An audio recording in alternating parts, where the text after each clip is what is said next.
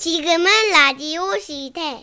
지라시 백일장 많이 많이 많이 많이 응모해 주세요. 어이구, 어이구, 새로 얘기 줬네, 애기들이. 응모해 주세요. 주세요. 지라시 백일장 매주 금요일마다 여러분의 백일장 사연 소개해드리고 있는데요. 4월 주제는요. 그 한 끼입니다. 네, 오늘 소개해드릴 백일장 사연은 경기도에서 김미자님이 주신 사연입니다. 30만 원 상당의 선물 보내드릴게요. 제목 아버지와 밥상 어린 시절 끼니 때가 되면 우리 집 밥상은 두 개가 펼쳐졌습니다. 하나는 할머니, 아버지, 오빠와 남동생이 앉는 교자상이었고 또 다른 하나는 엄마와 언니들 그리고 내가 앉아 먹는 양은상이었죠. 남자들이 먹는 교자상에는 생선이나 직접 구운 김, 어쩌다가는 양념 가득한 제육볶음이 석쇠에 숯불향이 입혀 올라갔고 여자들이 둘러앉은 양은상에는 밥과 김치, 잘해야 달걀 후라이 하나가 전부였습니다.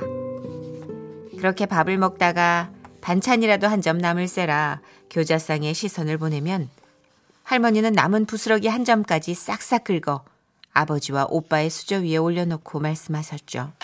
밖에서 힘들게 일하는 남자들이 잘 먹어야지. 가장이 튼튼해야 집안에 우환이 없는 거야. 그뿐이 아니었습니다. 집안에 제사가 있을 때도 엄마 혼자 분주히 일하시고 아버지와 오빠는 가만히 TV를 보곤 했죠. 음. 혼자 동동거리는 엄마가 안쓰러워 잔심부름에 설거지까지 했지만 막 구워져 채반으로 옮겨진 부침개 한 점이라도 먹을라 치면 할머니는 제 손등을 탁 치며 말씀하셨어요. 어디 제사도 안 지낸 음식에, 어? 아버지하고 오빠하고 손도 안 댔는데, 어디 기집애 가 손을 대? 그 얘기가 어찌나 서럽던지 엉엉 울며 방으로 들어가 이불을 뒤집어 썼던 적이 한두 번이 아니었습니다. 하지만 내가 아무리 그러고 있어도 달래주기는 커녕 할머니는 방문 밖에서도 나를 나무라셨죠. 아이고, 그냥 어디 기집애가 그냥 아들도 안 먹고 있는데 말이야. 아버지는 어른이니까 그렇다 쳐도 맨날 아들 아들 하면서 오빠하고 남동생만 챙기는 할머니가 저는 너무도 미웠습니다. 그래서 하루는 작심하고 어머니와 할머니 앞에서 대들며 말했죠. 딸은 뭐 자식 거 아니에요? 맨날 오빠가 이- 있으면 차별 대우하고 막 왜 그러는데요? 이럴 거면 낳지를 말던가. 밥상에도 맨날 맨날 김치만 주고. 아, 차라리 밥도 주지 말고 굶기시라고 해. 저, 저, 저, 어디 기집애가 그냥 버르장머리 없이 너! 저는 할머니의 혀차는 소리를 뒤로 하고 동네 어귀에 올라 하염없이 눈물을 쏟다가 날이 어둑해져서야 내려왔죠. 하지만 그렇게 내려와서도 집에 들어가고 싶진 않았어요. 그런데 그때였어요. 누구랑 싸운 게냐? 퇴근해서 돌아오는 아버지였습니다. 아니, 왜 그러고 있어? 너 할머니한테 야단 맞았니? 아이고, 눈이 퉁퉁 부은 거 보니까 울었나 본데. 아버지가 자전거에서 내려 다정하게 물어봐 주자 이미 다 쏟아내고 없을 것만 같았던 눈물이 다시 솟구쳤습니다. 아버지, 왜 딸은 항상 자식 대접 안 해주고 오빠랑 남동생만 챙기고 나도 자식인데. 아이고, 아이고, 그랬어요. 아이고, 똑똑, 어, 그만 똑, 아이고.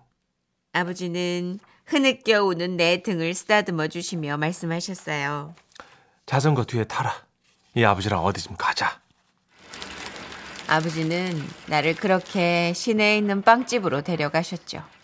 그곳에서 김이 모락모락 나는 갓 쪄낸 찐빵 몇 개를 시켜서 내 앞으로 밀어놓아 주셨습니다. 이거 뜨거우니까 식혀가면서 먹어라.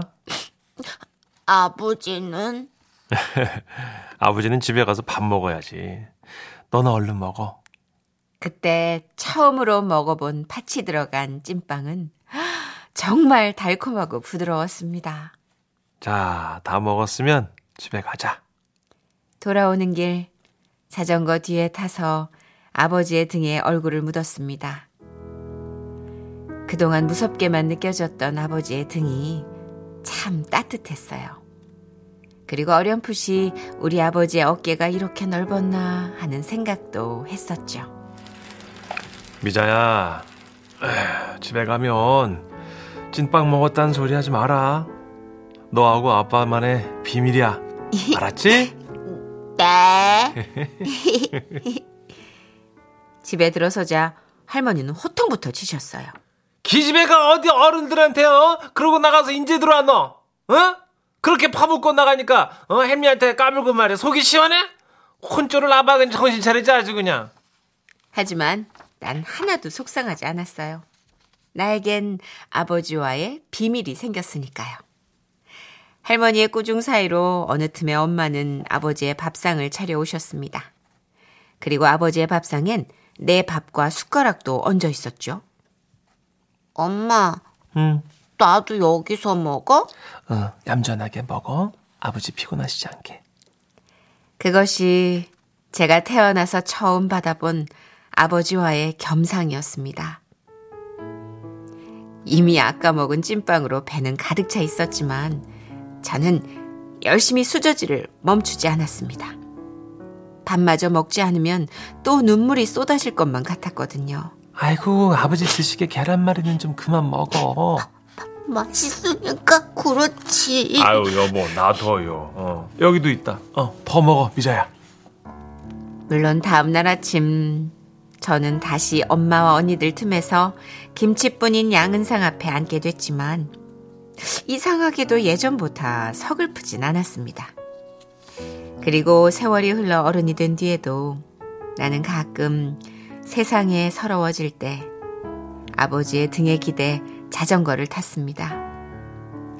아버지의 등은 그날의 찐빵처럼 따뜻했고 반듯한 교자상처럼 든든했습니다.